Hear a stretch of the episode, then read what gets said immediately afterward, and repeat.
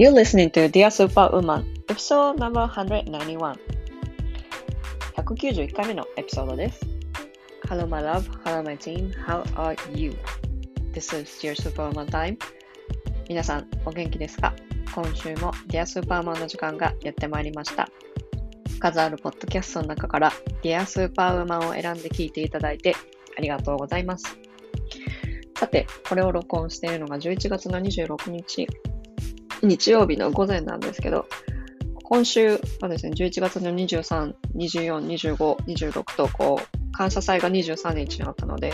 あの、4連休なんですよね、アメリカ人のほとんどの人は。金曜日はね、あの、金融関係の人は働いてる人もいるんですけど、ね、そうなんですよ。金曜日、その24日の中日にね、あの、マーケットが開いてるので、休みじゃない人も結構いるんですよ。もう休み取ってる人もたくさんいるんですけどね。で、その感謝祭を、その Happy Thanksgiving って言って、そのね、例えば明けましておめでとうございます。良いお年をお迎えくださいみたいな、Merry Christmas みたいな。ああいう感じで、あの、最近言わなくなる人も増えましたね。Happy Thanksgiving って、あんまなんかこう、決まり文句として言ってる人もいれば、言ってない人もいるな、言ってない人も増えたなっていうのを思うんですよ。その、一応その、クリスマスみたいに、あの、祝日ですか？ら、それでその大きなイベントではあるんですね。家族が集まって、日本の正月みたいに家族が集まって、そのトラディショナルな料理を食べるっていう、まあいろいろ食べ物いろいろあるんですけど、定番のやつね、ターキーとか、あと、なんかこう、マッシュポテトとか、インゲンマンの上のキャセロールとかね、いろいろあるんですけど、その、もともと感謝祭っていうのは、その、イギリスからアメリカに来た、そのピルグリムの人たちっていうのが新しい土地でその初めて収穫が、初めての収穫をその神様に感謝したっていうのが起源で、で、その食べ物のその栽培方法っていうのは、先住民の人たち、ネイティブアメリカンの人たちから教わったわけですね。だからその彼らを招いて一緒に祝ったっていうのが起源なんですよ。なんだけれども、あの、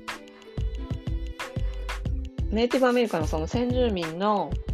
あの歴史とかっていうのはあまり知られてないんですけど、やっぱその先住民、入植者っていうのはそのピルグルミの人たちですね。で、その入植者の人たちと先住民の人たちのやっぱその戦闘がいっぱいあったわけですよ。だけど、その戦闘があったところで先住民の人たちととってもその不平等な条条条件で、その先祖代々の土地をこの入植者の人たちに奪われたわけですね。で、居住区に強制的に移住させられたわけです。でも、こういう歴史っていうのは全然知られてなくて、あのー、だけど、そのか、その先先住民の人たちっていうのは、あのー、抗議をしてるわけですよ。こういう歴史があるのに、感謝祭なんてやってられるかみたいな。で、 National Day of Mourning って言ってて、 mourning っていうのは悼む日ですよね。だからその抗議活動のために、その先住民に対する差別とか抑圧って現在も続いてるし、こういう過去をね、知ってる人たちって全然いないっていう。で、それに抗議活動するためにこの National Day of Mourning っていうのがあるんですよね。で、だからその、そういう人たちに敬意を払うために、あのー、感謝祭なんて、感謝祭を祝わないっていう、感謝祭を祝う人は、ハッピー Thanksgiving ってギビングって言ってる人もなんか最近すごく増えたなって思うんですよね。で、まあちょっと話は変わるんですけど、私ちょっと最近ね、あの、日本の家族のことでちょっと落ち込むね、落ち込んだりその不安になるようなことがありまして、あの、あんまり調子良くないんですよ。で、だからそのインスタグラムとかを見てるとね、なんかこう、余計に不安になるんですよね。何なんですかね。なんでかわからないけど。だからちょっとインスタグラムの更新はしばらくお休みします。どれくらい休むかどうかわかんないんですけど、なんかね、その自分の中で、いろいろこう、優先順位とかをこう、再構築してった方がいいなと思っていて、で、なんかこの、なんちゅうのかな。見ちゃうじゃん、インスタグラムとかって。で、見ちゃってそう、なんかこう自動的に見ちゃって、それが癖になって、知らないうちにそのままそれが毎日の生活にものすごい大きなウェイトで、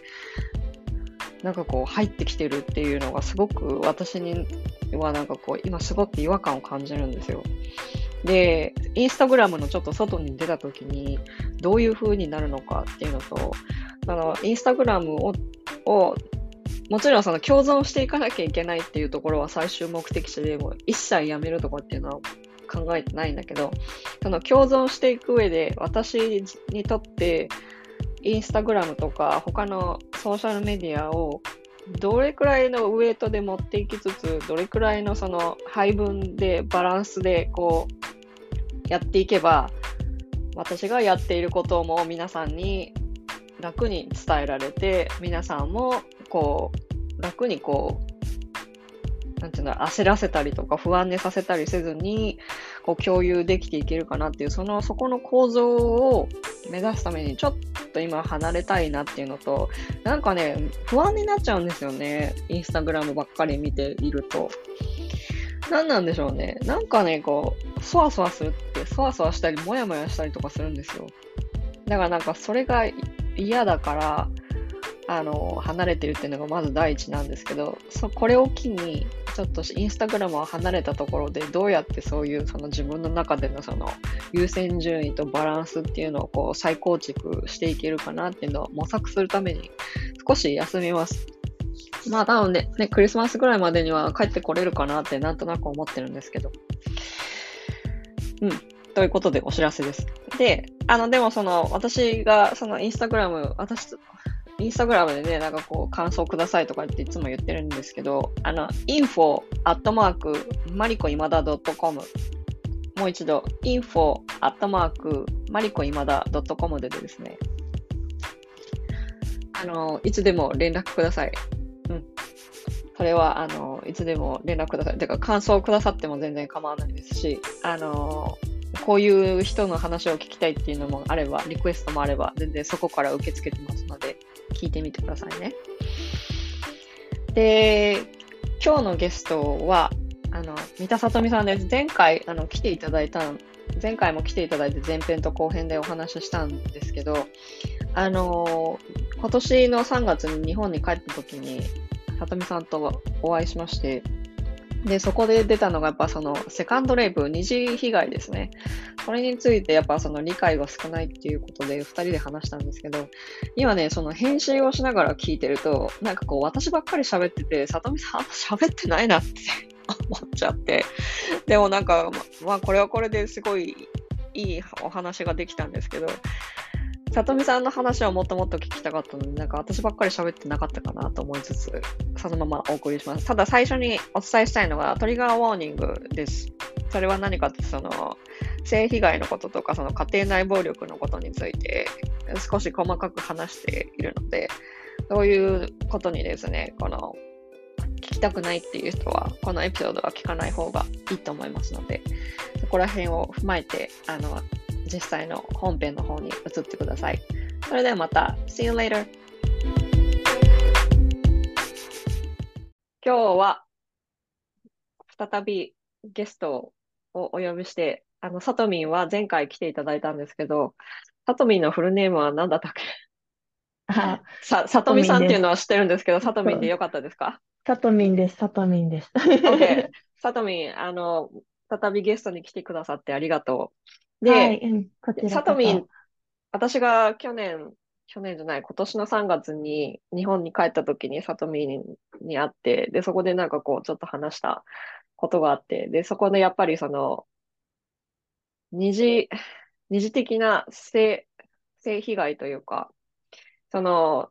男性から暴力、家庭内暴力とか、あとは痴漢とか、性被害、性暴力に遭われた方たちの、方、方たちのが、やっぱりその、会ってない人たちから心ない言葉を二次的に受けるっていうことで、セカンドレイプって言う、言うんですけど、日本語でもセカンドレイプっていうのは一般的？うんうん、言います、言います。セカンドレイプって.最近はよく言うようになってますね。OK。一般的にその、そうそういうことの、その、性被害に遭った人たちの被害者たの被害者の方々の、に対する、その心ない言葉を、とか、心ない質問とか、その責めたりするっていう、その被害者の方たちを責めるようなことを言うことをセカンドレイプっていうふうに総称として言うんですけど、その体験を、のことをお話ししたいっていうふうに、さとみん自身からお伺いして、じゃあぜひ話しましょうかっていうことで、今回ちょっと時間が空いちゃったんですけど、話すことになりました。うん。で、サトミンの前回のその、ポッドキャストのエピソードを聞いていただくとわかると思うんですけど、サトミンのことをご存知ない方もいらっしゃると思うので、少しだけ、あの、リキャップというか、要約してまとめると、サトミンは、えっと、ご結婚なされたと、のなされて、その家庭内暴力があって、で、そこまでそれで離婚に至って、で、そこでやっぱりその、家庭内暴力がなかなかひどかった。で、だけど、うん。その、出られなかった、その環境、なかなか出られない自分っていうのがしばらくあって、で、しばらくその、そういう経験があって、で、そこからでも、最後の最後にもう、ものすごいひどいことがあって、で、うん。離婚に至って自分から外に出たっていうことだったと思うんですけど、補足として何か伝えることは、何か言いたいことあります？この時点で。いや、大丈夫。そんな感じ。大丈夫、そんな感じ。ざっとまとめ前るとすごいお。さらいみたいな。そう、本当になんかこう、辛い体験だったことをこう、こういうふうにまとめるのは、ちょっと私としてはこう気が引けるんですけど、はい。さとみんがいいって言ってくれたので、じゃあこのまま進めますね。はい。で、実際の体験として、だからその、うんご家族だとかご友人とか、その当うん時やっぱ恥ずかしくて説明で、説明とか打ち明けられなかったって確かにおっしゃってたような気がするんだよね。うんその実際に会った時で。で、そこから抜け出す方法もわからなかったっていうところだったと思うんですけど、実際にその時に、うん。なんか相談はしたんだけど、なんかいろ、うん別になんかこう、大丈夫だよとか、どうにかなるよみたいなことしか言われてないっていうふうに確か前回話した時に言ってたような気がするんですけど、そこら辺について聞いてもいいですか？うんうんうん。で、私は、その暴力を受けてた時っていうのは、まあもちろん、あのね、元夫と同居してるタイミングですけど、まあ、その時に、やっぱり、あの、暴力を受けたりとか、そういうモラハラ、まあ、DV って日本語だと結構暴力だけとかに集中され、するんですけど、まあ、英語だと多分 abuse、ドメ、ドメ、うん。 domestic abuse かななのかと思うんですけど、 abuse って本当にあの精神的なことも含めてなので、まあ、日本語だとモラハラ。で、まあ、そういうことがあったりとかすると、やっぱりこう、やっぱりこの関係っておかしいんじゃないかなとか、さすがにこう、例えば体にあざができたりとか、そういうのっていうのはおかしいんじゃないかなって、私特にその時妊娠してたので、本当にもう精神的にも、ホルモンバランスとかも、まあ、マリコさん詳しいと思うんですけど、本当にこうね、崩れたりとか、自分でも初めての体験をしている中で、まあ、そういうサポートが受けられない、逆にね、サポートの真逆のことをされるっていう体験をしていて、で、これを誰に言えばいいんだろうって。うん、そのサポートの真真逆というのはどういうこと？うん、うん。だから、本当であれば、パートナーがこう気遣ってくれるっていうあの体験、まあ、期間だと思うんですよね。まあ、もちろん、パートナーって支え合うべきなのに、支えてもらえない、しかも暴力を受けるっていう状況で、じゃあ誰に言えばいいんだろうってなって、で、まあ、私は親とか、まあ、家族から離れたところに住んでいたので、そう考えると、まあ、例えば夜中とかになった時に、あの相談できる相手っていうのは、まあ、ちょっとなんかこう公的な機関の、あのモラハラとか DV の相談窓口みたいなところを本当にインターネットで探して、で、24時間のところをすがる思いで探して、で、そこに電話をするとか、うんあとは警察に電話するとかっていうのがあったんですけど、結局は、なんか家の中の問題だから、第三者がまあ入り込んではくれない。例えば、こう、シェルターを紹介してくれるとか、こうすればいいよとかっていうのはなくて、まあ、その、あなたがやられてることは、まあ、確かに DV ですねっていうのはあるんだけれども、じゃあそこから抜け出すためにはこうしたらいいとか、あの、旦那さんに対してこういうことをしてあげましょうかと、例えばこう、何かあなたにできるサポートありますか？みたいなのは、あんまりこう、そういう相談窓口だと、まあ、うん。匿名でも相談できる場所だからっていうのもあると思うんですけど、やっぱりそういう自分が誰かに相談してサポートを受けられたなっていう感覚は当時なかった。うん。うん。そうなんだよね。その、サポート、そのね、そうやってその自分で自主的に探すんだけど、うん。で、探してある程度のとこまではたどり着くんだけど、そこから先どうしたらいいかっていうのを具体的に教えてくれる、そのシステムがないというか、人もそういう人もいないし、で、そういうその団体とかそういう公共機関もなかったうん。わけでしょ、そうで、そこから、そこからまずその逃げ出せ、逃げたいんだけど逃げ出せない状況っていう、そこのバリアがまず一つあるじゃない？うん。で、それで相談しようにも、多分その時確かご友人にお話ししたんでしたよね。あ、そうそうそう。まあ、何人か本当に、まあ、みんなとかではないし、うん。言ってる、言ったら、まあ、なんか好きで結婚したんでしょみたいなとか、あとは、なんでそれ気づかなかったのとか、まあ、そういうことを、まあ、本人たちは無意識のうちに、そういうふうに言ってきたのかなと思いますね。うん。で、本人としては、その気づいてはいるんでしょ？だって気づいているけど、出られないから、たまたま打ち明けたっていうことだと思うんですけど、そうなんですよね。多分、当時は、まあ、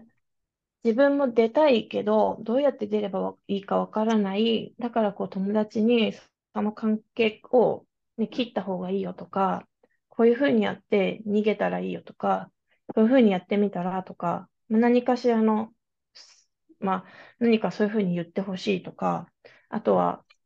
自分の辛い気持ちを分かってほしいとかって、多分そういうことだったと思うんですよね、友達に喋ったっていうのは。うん。うん。だけど、うんまあ、やっぱり結構ゆ最初に言われるのは、なんか、うん、なんで気づかないのとか、うん。うん、そういうの多かったと思います。その当時、この録音する前にちょっと話したのが、そのうん。一般的にいわゆるレッドフラッグっていうのはあって、うんうんで、それにも気づいてたけど、タタミンの場合うんうんはね、その妊娠が発覚して、で、そこでその結婚に踏み切ったっていうところだったと思うんだけど、それまで何回も何回もレッドフラッグっていうのは見ていて、で、実際にそのレッドフラッグが、その目の前に出てきて、確証を、自分のその事象として出てくるわけだよ。性暴力として。うんうんうん性暴力とか、モラハラとか、言葉での暴力とか。うんうんで、自分的に、自分でその精神的にダメージを受けてるっていうことも、多分わからないくらいその精神的に参っちゃって、で、その精神的に参っちゃった時って、正しい判断っていうよりか判断ができなくなっちゃうんだよね。うん、うん、本当にそう。うん、そう。で、そういう時に、あのーなんでわかんなかったの？って言われても、いや、こっちはなんで話してるかって言ったら、何かしらのその解決法が欲しく、欲しいとか、そのさっき言ってたその自分の気持ちを誰か聞いてくれる人がい、いてほしいから今言ってるんで、こっちはすごい、ものすごい勇気を持って話したのに、反応それっていう風になっちゃうわけじゃん。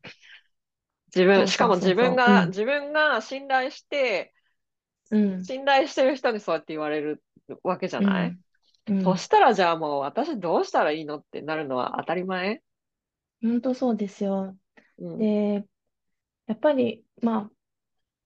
特に友達とか、まあ、家族とかから離れた環境に過ごしていると、じゃあそれでそういうふうに言われてしまうと、今自分がいられる環境ってその、なんていうの、そのパートナーと住んでる家だったりとか、その今いる環境だけになってしまうので、じゃあ例えばね、週末帰っておいでよとか、そういう言葉一つあれば、じゃあ行こうかなって気持ちになるけど、それこそマリコさん言ってたみたいに、判断ができないから、あの、自分はここにいるしかいないのかなとか、そういう、なんだろう、もう諦めモードに入ってしまううん。感じでしたね。そう。だからその諦めモードに入ると、もう何もできないって思っちゃうんですよ。どんうん。こうそういう常日頃その精神的な暴力とか精神うん的身体的暴力を常日頃受けてて、怯えて生活をしなきゃいけないっていうと、その自分を守るために何をしたらいいかっていうのが分かんなくなっちゃうっていうのはもうすごいよくわかる。で、そこうん。でやっぱその家族に、家族に相談したとしても、その家族が、その、いや、自分で何とかしてよってなるっていう時もあるんだよね。うん、そのうん助けを求めて、その、いや、もうちょっと、今もすごいこういう状態で暴力を受けてうん、いて、ちょっと逃げる場所が必要なんだけど、どうしたらいいって言ってうん。も、結構なんかこの、冷たくひ、冷たく突き放されたりとかするんだよね。そうなんでで、すよ。うでん。だから、こういう、その人たちっていうのは、その、その安全を確保する場所を確保したくてもできない複雑な状況があるっていうことを分かった上でうん。の好きで結婚したんでしょなのかっていうのは、その発言なのかっていうところはすごい思う。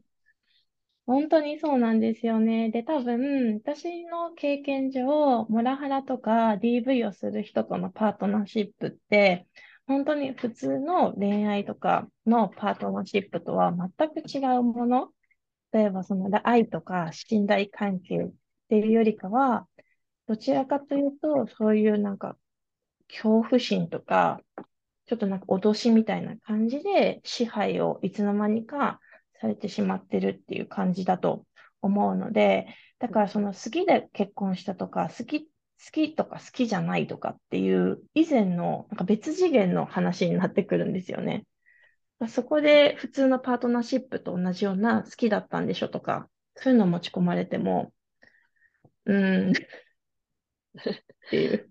そうそう。で、そういう性暴力とか性被害とかにあった時に、その、うん、なんちゅうのかな、べアドバイスを求めて話すわけじゃないんだよね。だっうん、たら公的機関特に言ってるわっていうところだと思うし、うん、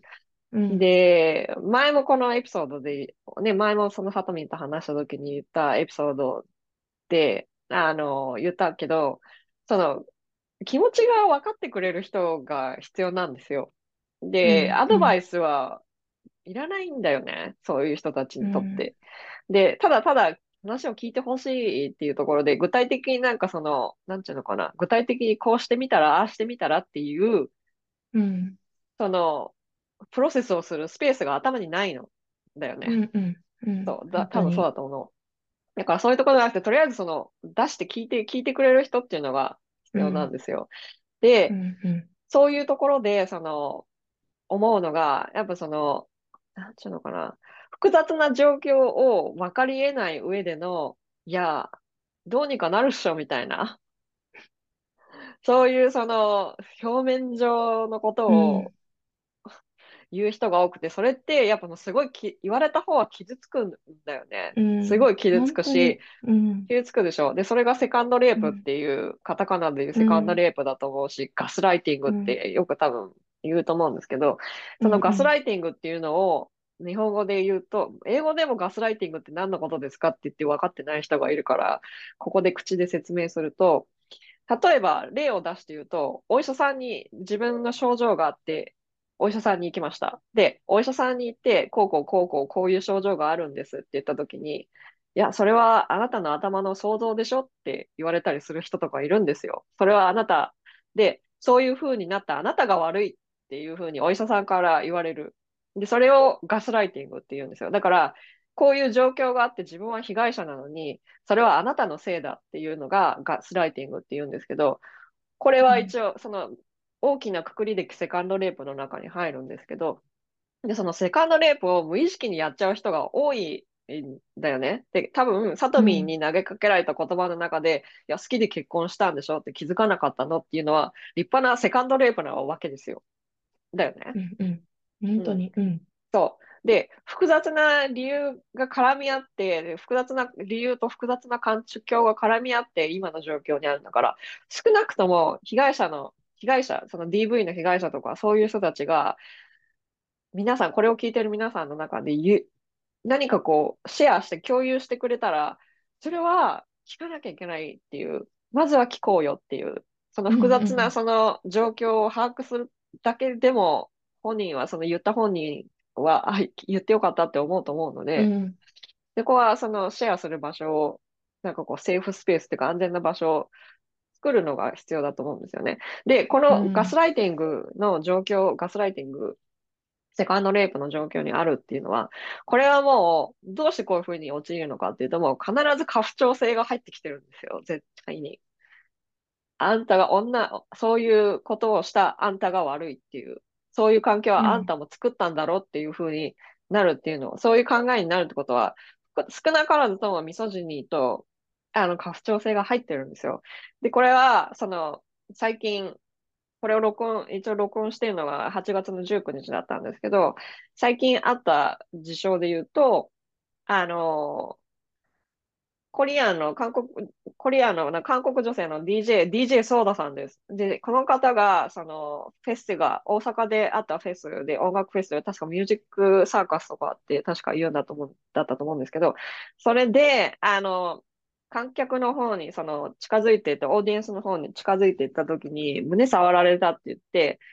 で、あの、韓国語と日本語両方で、ツイッターで声明、声明というかツイッターでツイートしたんですよね。で、そこにこついてるコメントがひどかったっていうのをさっき話したんですけど、さとみんはそれは見て、なんかそのコメントとか見ました？私は直接ツイッターそのの方は見てないんですけど、日本って今結構ヤフーのコメントが見れるようになってて、もう本当に、うんうん、まあ、そこら辺の、ね、匿名で書いてる人たち、多分ツイッターよりも悪質なのが書いてあって、本当にこういいその彼女をサポートするコメントもあるし、彼女をサポートしないというか、それこそ、あのね、その露出の高い服を着てたからいけないっていう人と、まあ、もそれと真逆で、まあ、ももっともなこと、あの被害に遭った人があの悪いわけは全くない。だから、こう加害者がいけないっていう、まあ、もちろんなコメントをしてる人の、本当に2つに分かれてて、で、それを私見たときに、マリコさんに、これって多分私の経験にすごく似てると思うっていう話をさっきしてたんですよね。うん。そう、あのーこれなんですよ。その、DJ ソードさん、DJ ソードさんって私知らなくて、で、そのフェスに来てたっていうことも全然知らなくて、まあ、あの見たら美しい方ですよね、彼女ね。で、彼女も、その露出度が高いって言っても、その、なんつうの、ストラップレスのビスチェみたいのをつけて、その、体つきがこの強調されるような服を一般的に言うとされてるんだけど、別にその露出が高いとか、全然そんな風には全然ないわけ。だからといって、その、触その人を触っていいかって言ったら、触っていいわけないじゃんっていう。その、はっきり言って、その日本の人たちの感覚と、多分日本以外の国の人たちの感覚って多分違うと思うんだけど、触るっていうことに対して、あの、うん、垣根が低いんだよね。おそらく。低い。うん、低いでしょ？で、うん、赤ちゃんとかもう平気で触ったりとかするじゃん、日本の人って。本当そうですよ。ベビーカーとかでカバーしてても、普通に触ってこられましたね。そう。あの、それはもう男女、男女とかジェンダーとか全く関係なくて、日本の人って触るっていうこと、人を触るっていうことに対して、すごいこう、ちょっと感覚が違うんですけど、あの、知らない人を、その、に、触るっていうことが、やっぱその、人口が過密なのか、そういう理由とか、まあ、いろいろあるのかもしれないけど、あの、人に触れるっていうことは、失礼なんですよ。どこ触ったとしても。特にニューヨークとか混んでたとしても、なんかその混んでた電車の中でたまたま触れちゃったりとか、するときあるでしょ？そういうときって、ごめんねって普通言うんですよ。じゃあ、だけど日本はぎゅうぎゅう詰めでもう体と体が触れ合いまくってたとしても何も言えないみたいな、うん、そういう状況もあって、もちろんその触れるっていうことに対して、あの、あんまりこう、抵抗感がないのかもしれないですけど、女性が男性に触る、男性が女性に触る、どっちでもそのジェンダー、うん、ジェンダー関係なく、人に触るっていうことはいけないことだっていういうことが多分ちょっと感覚的に違うのかもしれないけど、だからといって、ここのせ胸を触られたとか、そういうことに関してはもう、本当もう言語道断というか、うん、で、その、DJ ソウルさんのそのヤフーコメントとか私は見てないんだけど、その、日本のこと嫌いにならないでとか、そうじゃないでしょっていう。もちろんそのサポートする人もいれば、いや、そんな格好してる人が悪いんだって言うけど、これは立派なセカンドレイプですからね、皆さん。で、うん、あの、日本のこと嫌いにならないでとかじゃなくて、そうじゃない、あの、あとその女性の人が多分言ってたんだと、日本のこと嫌いにならないでくださいとか、そういうことを女性の人が言ってたのかもしれないけど、いやいや、自分だってそうされるかもしれないんだから、戦わなきゃダメだよねっていうところなんだよね。で、この話には続きがあって、あの、知ってる方もいると、ご存知の方、知ってる方と、ご存知の方もいらっしゃるかもしれないですけど、このミュージックサーカスってその主催側の、主催側の人がですね、その後メッセージを出したんですよね。で、そのメッセージが、やっぱりその、ちょっと今、ネットを見ながら、その声明文を引用すると、この事件に関して DJ ソーダに対する誹謗中傷や DJ ソーダの国籍に対する差別的発言が SNS 上などに散見されます。で、場合によっては、その主催者側が本人の権利保護のための、あの、誹謗中傷のルフ社のアカウントをモニタリング及び追跡中であるといい、場合によっては厳重な法的対応をしますっていうふうに発表したんですね。で、その共同声明文として出たのが、あの、引用しますけど、8月13日にミュージックサーカスで発生した DJ、DJ ソーダがパフォーマンス中に数数名の観客から胸などを触られた事件について、DJ ソーダ8ブルースコーポレーションと株式会社トライハードジャパン共同で声明を発表しますって言って、この事件での、で、まずこの事件での行為が性暴力、性犯罪であり、断じて許すわけにはいかないことを改めて確認し、犯罪行為を取った犯人を特定し、損害賠償請求や刑事告訴など、民事及び刑事の法法的措置を取っていきます。本当に、そう。で、これでまたいろいろ、まだまだ長く出てるんですけども、そうなんですよ。で、うん、こういうふうに、こう、まともだったっていうか、あの、これは、あの、石川由美さんのニュースレターでも出たんですけど、反応がまともで安心しましたっていうふうに出てて、石川由美さんがおっしゃってて、本当にそうだなと思って、いや、こういう、これが普通でしょみたいな。うん、で、今までの日本だったら、いや、そう思われた方にご迷惑をおかけしたことを誠にお詫びします。誠に深くお詫びいたしますっていうふうに出て、こちらの主催側にも落ち度があったと思いますみたいな。で、ご迷惑をかけた方々に DJ ソーダとともに深くお詫びしますみたいな。何にも言ってないような声明が出るんだよね、普通。今まで。で、だから変わったなって思ったのは、こうやって、その、なんちゅうのかな。その時の場を、場を利用して触ったっていう、そこだよね。そこが、それが性犯罪だったっていうことを認めたっていうか、それを、そうやってそうやってさ主催者側が、あの、知って、なんて認識したっていうところがすごい重要だったし、で、これで告訴しますよっていうふうに言ったっていうところが、すごい前進だったと思った？うん、本当になんか、それ聞いてて、私が警察に相談した時のことを思い出したんですけど、もしかすると前の時にも言ったかもしれないんですけど、うん、すごい、ものすごい暴力を受けた時に、まあ、警察を呼んで、被害届を出しますか出しませんかみたいな話になったんですよね。で、もう本当に私はもう暴力を受けた直後で、もうどうし、何をどうしたらいいのかもわからない時に、そんなことを言われたってわからないし、で、出したいって言ったら、その直後に、それを私に聞いてきた警察官が、旦那さん豚箱に入れたいの？って聞いたんですよ。そりゃそうでしょ。入れたいよねっていう。で、えー、と思って、だから本当にわからない。で、私は、その時は、ね、ちょっとわ、今はわからないみたいな感じ。今は、ちょっと今日はわからないから、出さ、今は出さないみたいなことを多分言ったと思うんですよね。そしたら、もう、被害届は出しませんみたいなことを書けって言われるんですよね。What?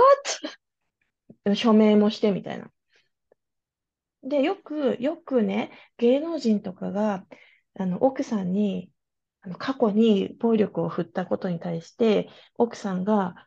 あの、遡って被害届を出したみたいな、私読んだことが多分ニュースであったりとかしたから、被害届を後から出したいんですけどって言ったら、うん、あ、もう出せないよ。出せない、出せないって言われたんですよね。じゃあ、いつ出すのってことになっちゃうじゃんね。で、まあ、結局は、私のこの、なんていうんですかね、証言と本人が認めてたとしても、その、例えば殴る、蹴るとかの現場を警察が見てないから、その場合、例えば現行犯逮捕も多分できないんだと思うし、今の日本だと。だし、結局は家庭内の問題。刑事課じゃん。例えば普通の暴力、知らない人同士の暴力だったら、刑事さん来るんですけど、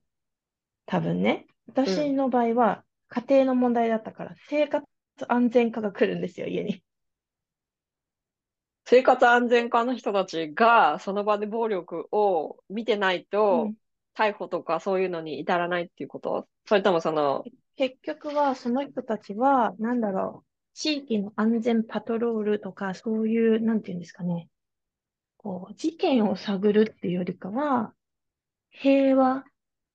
ちょっと私のイメージですけど、ちょっとそれが、もしちょっと警察に詳しい方とか、警察で働いてる方とかがいて、違うよっていうんだったら申し訳ないんですけど、私の受けた印象としては、生活安全課って、まあもちろん DV とかの対策とかもするところであるんですけど、どっちかっていうと、まあ地域の見守りだったりとか、なんだろう、そういう暴力を取り締まるようなところではなかった？あ、その、あの、交番にいる人たちのことななんだろうね、きっと。その、あ交番のおまわりさんみたいな人たち？交番の人が来た後に呼ばれたのが、その警察署から来た、そういう、うん。じゃあまたどこに行けばいいのかって振り出しに戻るわけよね。そしたら。そうそうそう。まあ、でも、まあ、その人たちは、例えばシェルターとかの存在は、ちょっと私に当時には、当時、まあ、夜中に呼んでたりとかしたので、さすがにそこから自分がこうね、身重のか、身重の、身重の自分がこう動くっていうのはちょっと想像ができなかったから、シェシェなんかこう、安全なとこに行きますか？みたいなことはちょ、ちょろって言われたんだけど、なんで私が行かなきゃいけないの？なんかこの人を一晩どっかにやってよ。うん相手をねねっ。て思ったけど、うん。結局は、その、なんだろう。うん、すごい暴力とかに対して、すごい、なんて言うんだろう。うん、甘すぎる、日本の世の中が、と思うん。う。うん、許容すると、どこに被害が行くかっていうとは、その、社会的に弱い立場にいる人たちで、やっぱりこの、どう言ったって、社会的に弱い立場にいる人たちっていうのは子供か女性かっていう風になっちゃうんだよね、最終。日本ではまだ。全然。うん、でその人たちにしわ寄せが行くんだけど、その社会的に弱い人たちが、いや、社会的に優位に立っている人たちのことを、じゃあこれはダメでしょって指摘したしても、そのシステムがもともとその社会的に優位な人たちのためにできていたりとかするから、どこに訴えても結局どこにも行けなくなっちゃうっていう状況があるんだと思うんだよね、やっぱ。うん、で、その、サトミンが指摘したみたいに、その暴力に対する、あの、許容度が高いっていうか、うん。その、ぼ、その 許容度があって、なんであるかって、それで、なんかそう、例えば、性暴力だったとしても、その、みだらな行為に終わったとか、そういうなんかこう、隠して言ったりとかするうん、のとかで、そのメディアとかも、もうもちろん少なくはな、前よりは少なくはなってきてるのかもしれないけど、そういう人たちも多いし、あのー必ずどこかに幸せは来てるんだよね、やっぱ。うん、で、その、ベースになってるのがやっぱり家父長制だなっていうのはすごい思う。で、その痴漢とかだって、警察に言ったりとか、その電車のその駅員さんに言ったりとかしたとしても、何、何、何にも変わらないっていうか、その告発して、その告発をして、うん。で、そこからその犯人を見つけて、で、犯人を、犯人にその裁判所に行って、その何かしらの措置を取るっていう風にやるのを、どうして私たちがやんなきゃいけないのって、そのサトミンが言ってたみたいに、どうして被害を受けた側がこんなに努力しなきゃいけないのっていうところだよね。ん、本当にそうなんですよね。なんかこう、被害を受けた人のことを信用してないんじゃないかみたいな感覚がある。だから結局私の時も、私にも何か悪いところがあるんじゃないかとか、まあ、なんて言うんだろうな、本に、だから結局は DV の関係にトキシックなリレーションシップにいる人たちの間だと、その DV を受けて、モラハラを受けてる人たちって、もう洗脳されてるわけですね。お前がいけないからこうなってるんだとか、お前がもっとこうならないからこうなるんだみたいな、そういうのを本当に日々日々洗脳されて、で、あの DV を受けてる人たちって、本当に DV を毎日毎日暴力を受けてるわけじゃなくて、DV する側っていうのは、暴力をしまくった後はめちゃくちゃ甘くなるんですよ。で、ごめんね、本当にこんなことはしない、俺には君だけだみたいな、そういう感じになるんですよね。で、あ、反省した、この人反省したって思って、しばらくやってると、なんかちょっとしたことでまたキレられたりとか、するから、結局は、あ、なんか私に問題がまたあったのかなとか、じゃあこの人が切れたりとか、自分が暴力を受けないために自分を守るんだったら、こう自分を殺すとか、殺すっていうのはその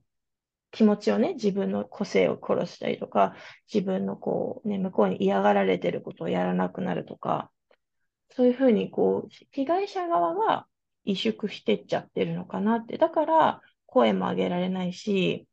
そのなんか日本って、その DV ってたまにすごいあの事件、事件というか、ものすごいこう、例えば殺人事件みたいになってしまったりとか、交際相手とトラブルになってみたいなところで、こう、たまにニュースで出てくるけど、なんかあるのにないものかのように扱われてる感覚がすごいある。だから、家庭内の問題だからっていうので、見えない、あったとしても見見てないみたいな。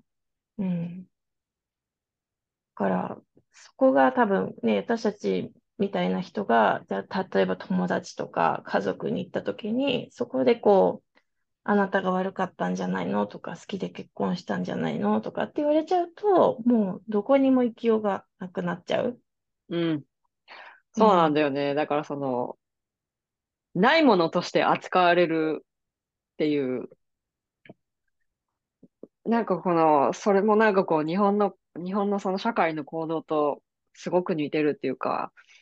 どういうことかっていうと、その、お母さんたちの無給労働によって日本の社会って成り立ってるでしょ？うんうん。その、子育てだって、その、幼稚園の送り迎えだって、食事作ったりとかするのだって、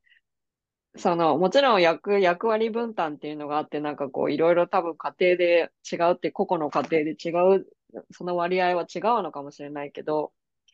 私のその昭和の感覚で言うと、お母さんが全てやっていて、で、そのお母さんが全てをやって、そのお母さんも働いて、で、お父さんは仕事して帰ってくるだけっていう、そういう家庭で育っているのを私も見てきているから、で、お母さんの労力ってやっぱりないもの、ないものみたいな風にして扱われることが多いと思うんだよね。うん、だからそもそもその女性っていうもののその労働、女性の労働力と、その女性に対するその負担とか、その女,、女性のその社会に出てきたその仕事、仕事量とか、その、いつまで経っても女性のその賃金が男性に比べて上がらないとか、そういうのとかを見てみると、女性って、その、二次的な扱いなんだよね。どこの国でもそうだと。うん、もちろんその変わってきてるのはあるけど、日本は特に変わる速度が遅いよね。うんうん、だからその見えないものとして扱われるっていうことが、そういうふうに社会の端々で出てきていて、こうやって私たちが言っていかないと変わっていかないんだろうし、ね。だからその結婚した時点でその夫婦別姓とかもなかなか進展していかないとかさ、戸籍とかもなかなか進展していかないとかさ、うん、なんかもう、言っていかないとダメなんだよね。実際になんかこうやっていかないとダメなんだよね。本当になんか当事者が声を上げないと、本当に変わらないなって。そうそう。で、当事者の人たちが声を上げたとしても、その非当事者の人とか加害者の人とかが、得をする法、得をするそう法律になってたりとかして、だからまた、当事者の人たちが言ったとしても、言っても変わらないっていうふうに思っちゃう気持ちはすごいよくわ、わかる？同時に。うん、だけど、それを、それをやっぱその、私たちの母親とか、今おばちゃん世代の私たちっていうのが言ってこなかったからこそ、こうやってしわ寄せが来てたりとかするわけだから、何かしらはやっていかなきゃいけないなっていうのは、すごい責,、うん、責任責任を感じるかな。うん、そうですね。なんか、うん、やっぱりこう、男性、まあ、男性と女性が平等とか、なまあ、多分表面上は本当に機会が均等になってるとかって言うけど、や、やっぱり結局、ね、表面、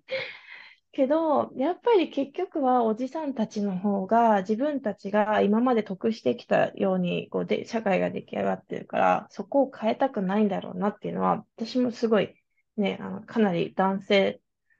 が多い会社で働いてきてたので、そういった中でこう、あ、じゃあこの人たち絶対変える気ない。この人たちは絶対女の子たちが活躍できる会社なんか作らないって断言できたぐらいに、本当にこう、おじさんたちの自分たちのね、あの、なんていうの、自分たちのための社会を守ろうとしてるというか、まあ私たちが弱いのをいいことにしてるんだろうなっていうのはすごく感じてた。うん。そうなんだよね。さ、だからその、で、悪いことに、そのおじさんたちが得する社会を、だからそのまま保っていたい、じあわよくは逃げ切りたいのよね。うん、そのまま。あとちょっと、あとちょっと死ぬからね。そうそうそうそう。だから、その、逃げ切りたいっていうのがあって抵抗してるっていうのはあるだろうし、うん、で、その、奪われるって思ってる今までの自分の快適な生活が奪われるっていうふうに思ってるからこそ、その、なんていうのかな、権力を手放したくないで、権力を共なんていう共有したくないんだろうし、うんうんうん、その、権力が集まってくるところがまだおじさんなんだよね。本当に、うん。そう。で、こういうことを言うと、おじさんにだって生きる権利はあるとかさ、すっごいくだらないことを言ってくるおっさんがいるんだよ。うんだからなんかね、もちろんそうじゃない人もたくさんいるんだろうし、うん、いるんだけど、私が言ってるのはその、マジョリティの人たちのことを言ってて、うんうん、だからなんかこう、変えるためには私たちが、すごいめんどくさくても、すごい労力がかかっても、言っていく、うん、一人一人が言っていく必要があるんだよね、やっぱ。うん、本当そうですね。うん。だからこういうことを話すっていうことも重要だし、こういう被害っていうのを、そのセカンドレイプとかガスライティングとか、うん、そういうのが常日頃起こっていて、で、うん、前も言ったけど、こうやって誰かがその自分の性被害のこととかを共有する場所を作っていくっていうのはもちろん大切だし、自分が友達としてあの、うん、できることって言ったら、やっぱ聞いてください。その複雑な事情でこうなってるってことを分かってくださいっていうのは、もう何回も言いたい。うん、本当に、本人たちも多分、DV とかモラハラを受けてる人たちって、自分が本当に好きで DV とかモラハラをしてくる人を好きになってないと思うんですよね。でも、多分本当に、例えばこう小さい頃の家庭環境だったりとか、身近な人とのこういろんな関係の中で、自分の中に、例えばトキシックな関係っていうのが、例えば親子関係、兄弟関係、友達との関係の中で、何かしらトキシックな関係っていうのが、すごい自分の中で当たり前になってしまってたりとかすると、結局脳みそが、そっちがこう自分にとってこう、心地いいっていうか、当たり前の環境だっていうふうに思ってしまって、そういう人たちを無意識に選んでしまってるだけだから、まあ、本人たちも知らないところでそうなってて、すごく、なんでこんな私はこんな人と付き合ってるんだとか、なんでこの人と結婚しちゃったんだろうって、もう十分本当にレッドフラッグが立ちまくってる中で苦しんでるから、そういう時に、こうね、なんでとかっていうのを聞くんじゃなくて、言ってくれてありがとうとか、何かできることあるとか、本当にこう、言い方を変えるだけでいいと思うんですよね。多分今私、今まで私になんでその人結婚したのとか、なんでそういうふうに好きで結婚したのにみたいなことを言ってくる人って、まあ多分本当に無意識で言ってたと思うんですよね。だから、そのちょっと無意識を意識変えて、あの、なんだろう、その人に寄り添ってるよっていうのを分かってあげる、わけ、分からせてあげられるような言葉遣いをしてあげると、よりこう被害を受けた方も、すごく安心しできるし、そういう世の中になってくると、もっと、例えば実は私もこういう被害を受けててとか、言いやすくなると思います。そうだね。その、うん。なんていうのかな。こうやって聞いてたとしても、聞いたときに間違うことはあり得るし、それはそれでいいんだよね。それはそれでその場ではまあしょうがない。過去にそうやってやってきた人もいるだろうし、それはそれでよくて、うんその完璧に、別に完璧にしなくてもよくて、うん。その基本的になんかその最初から、もちろんこちらのとしても、な、ある程度のその聞く側も練習が必要だとは思う。から、その最初からその完璧にしなくてよくって、で、間違ってもよくって、で、だけど、その間違った時に、なんかもちろんその言われた側は、いや、そんなこと言われてもって、実は思ってるかもしれないけど、多分ちょっと言えないから、こちら側がやっぱりその、聞くっていう訓練をする必要もあると思うんだけど、それはそれでいい、いい、いいと思うの。で、少しずつ良くなっていけばいいって言ってるんで、その私がそのいろんな人の話を聞いてて思うのは、そのなんでって、why っていう、英語の why ですね。why って、すごくこの攻め、攻めるトーンが入ってるんですよ。なんでってなると。それなんでって言うと、もうなんでって聞いた時点で、あのー攻めてるトーンはもうすでに入ってる。本人、何かをやってる、その何かその被害者の本人を責めてるトーンになってるんだよね。どっちかっていうと。そうじゃなくて聞くんだとしたら、何があったのって、what happened? 何があったのから始まる、その質問は具体的にしてった方がいいと思う？何があったのか、もうちょっと、うあの、自分が心地いいところまででいいので、話せなかったら話せなくていいから、何があったのか、もうちょっと詳しく教えて、教えてもらえますかっていうふうに、そこから始まるといいと思う。具体的には。その、why から、なんでそうなったのって聞くと、もう、勇気なくす人もいると思う。うん。っていうのはあるかな。私がいつもなんかこう、ポッドキャストで話を聞いてるときに、もちろんその、ポッドキャストで私はいつもなんでですかってよく聞くけど、と特にでもその性被害とか、性暴力とかに遭われた方々に聞くのは、そ、もうちょっとそこの経緯を教えてもらっていいですかっていうのは聞くようにしてるかな。うんうんうん。うん。こっちの方が言いやすいかなと思ったんだけど、どう？うん。うん。本当にそうだと思いますね。なんでって言われると、本当に私が子供を怒ってる時みたいな。なんでそんなことしてるのみたいな。いや、子供はね、子供でね、子供は子供でたまたま無意識にやっちゃったっていうところだと思うし、そうそうそう。だから私うんうんも気をつけようって今思いましたけど、そのなんでを。そうそうそう、なんでは、なんでは気をつけた方がいいんだよね。だからやるとしたら、そううん。ここはさ、私はそうやられたらこう思うんだけどって、まあ、このコミュニケーションだと多分そうだと思う。私はこうやられたらちょっとお怒るんだけど、あなたがそうされたらどう思いますかっていう視点を、なんかこう頭のどっかに入って、こう、コミュニケーションを取るっていうのは、やっぱ練習が必要なんだけど、この視点必要なんだよね。うんっていうのは思う。まあなんかうん話がちょっと変な方向にずれちゃったけど、例えばだからその、うん、あの、誰かがその性被害とか性暴力を受けたときに、相当仲良くない人だと話さないってことは気づいてください。で、誰からもそういう告白を受けたことがないってことは、何かしらあなたの原因に問題があって言ってたりとかすることがあるから、確かこれマーヤンが言ってたと思うんだだよね。うんなんかその、カミングアウトとかする人とかっていうのは、どちらもそうです。性暴力にもこれもつながると思うんだけど、カミングアウトするときって相当の勇気がいるし、相当の条件が揃って、もう本人が言うのもすごい大変なんだから、本人が言うっていうか、その、言える環境を整えるっていうよりも、なんかこう、本人がこう言ってくれたときに共有してあり、くれてありがとうっていうことそれとなんかその、強要しないってこともすごい必要だし、うんあの、何かしらなんかあったら、なんかご飯食べに行かないだけで、そこだけでも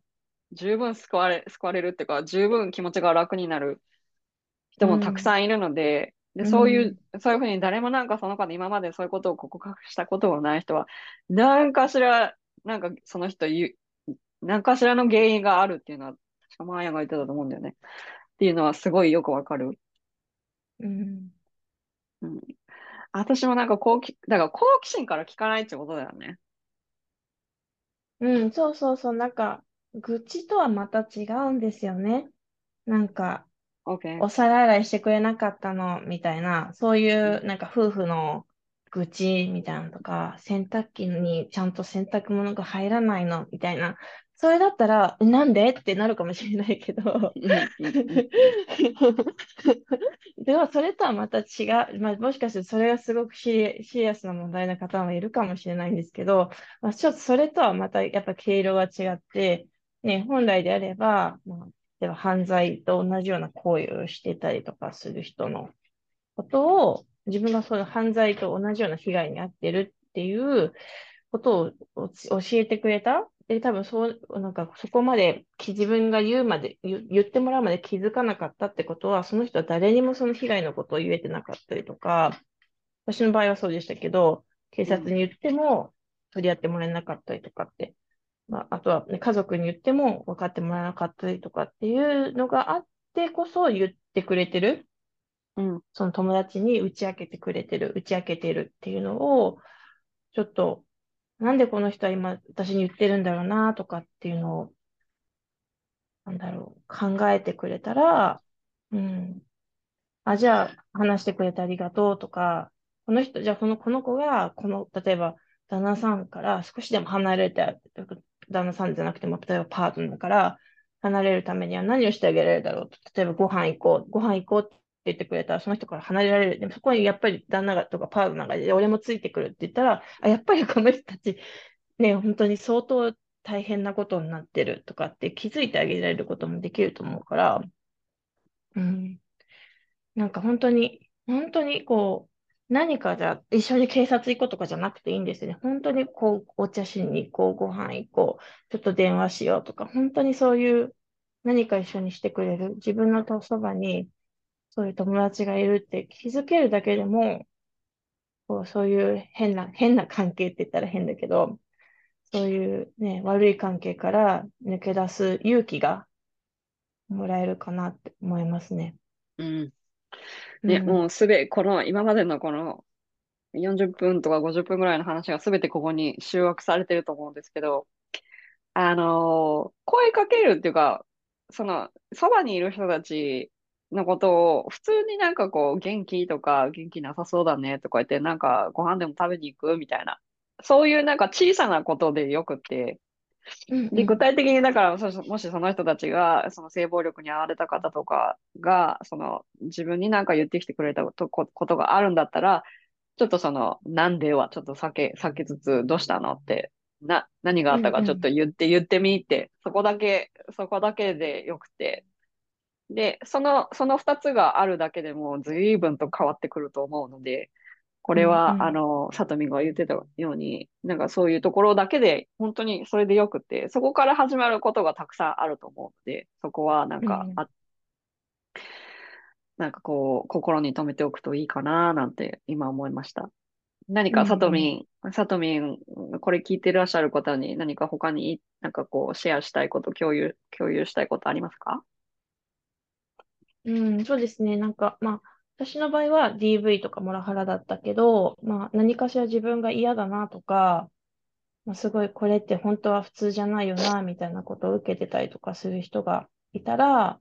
多分そういう直感、そのレッドフラッグって これっておかしいのかなって思ってることってすごく合ってると思うので、一回ちょっとその環境だったりとか関係っていうのを見つめ直してみて、もしすぐ逃げられる、その、そこから立ち去ったりとか逃げることができるんだったら、逃げることをためらわないでほしいし、もしちょっとその逃げるのに勇気がいるってとか、逃げられないとかっていう方は、まあ、もしかすると頼りないかもしれないけど、まあ、公的な機関だったりとか、まあ、そういう専門の、あのね、コンあのカウンセリングされてる方とか、ね、まあその悩んでる分野によって違うかもしれないんですけど、まあ、そういう第三者とかにあの相談とか、まあ、友達でももちろんいいですし、誰かにこう助けを求めたりとか、今の自分だけで悩まないっていうのを、まあなんか心がけて、で自分が本当に抜けたいって思うんだったら、全然抜けること。その離婚、例えば、ね、結婚してたのに離婚するっていうことに対して、日本だと、まあ、やっとなんか当たり前と言ったら変だけど、まあ、良くなってきたと思うけど、まだまだ多分ネガティブな考えとか持ってたりとかする人はいると思うけど、私は前も言ったんですけど、私にとって離婚っていうのはすごくハッピーワードだったし、本当に離婚っていう選択肢は、私にとっては本当に人生が変わったんですよね。だからそういう、なんだろう、世の中の当たり前とか、世の中、周りの人たちがこう言ってるとか、本当に社会的なこととかどうでもよくて、自分がどう生きたいかとか、自分が正しいって思ってることに、のために、本当に声を上げたりとか、行動できるようになるために、少しずつでもいいので、動いてもらえたらなって思います。本当本当、本当ですよ。もう、あれですよ。あの、これは性暴力、性被害のことについて限って言ってますけど、これはいろんなところでも言えることで、例えば会社でモラハラとかセクハラとか受けてる人たちはいると思うんですけど、これと全く同じ状況になってる人ってたくさんいると思うんですよ。働いてて。で、だけど、その、働かなきゃいけないっていうオプションがあって、で、それで、あの、どうしても働く、ここの会社で働かなきゃいけないって思うかもしれないけど、いろんな状況にこの今の状態って、今のその、サダミと話してきた話は当てはまると思うので、うん、何かできることがあったら、本当になんか、なんて言うんだろうね、少しでもいいので何か言ってみる、誰かと共有してみるっていうことは、うん、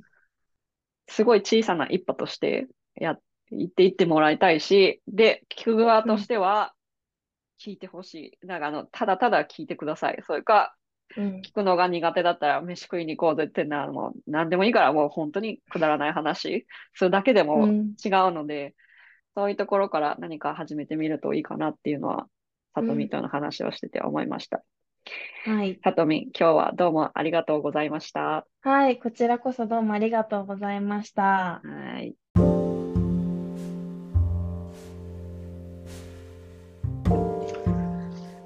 Thank you for listening to the end. 最後まで聞いていただいてありがとうございました。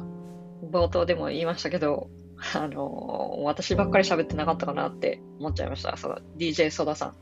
DJ ソダさんじゃなくて G DJ ソダさんでした。うん。私も知らなかったんですけど、すいません。で、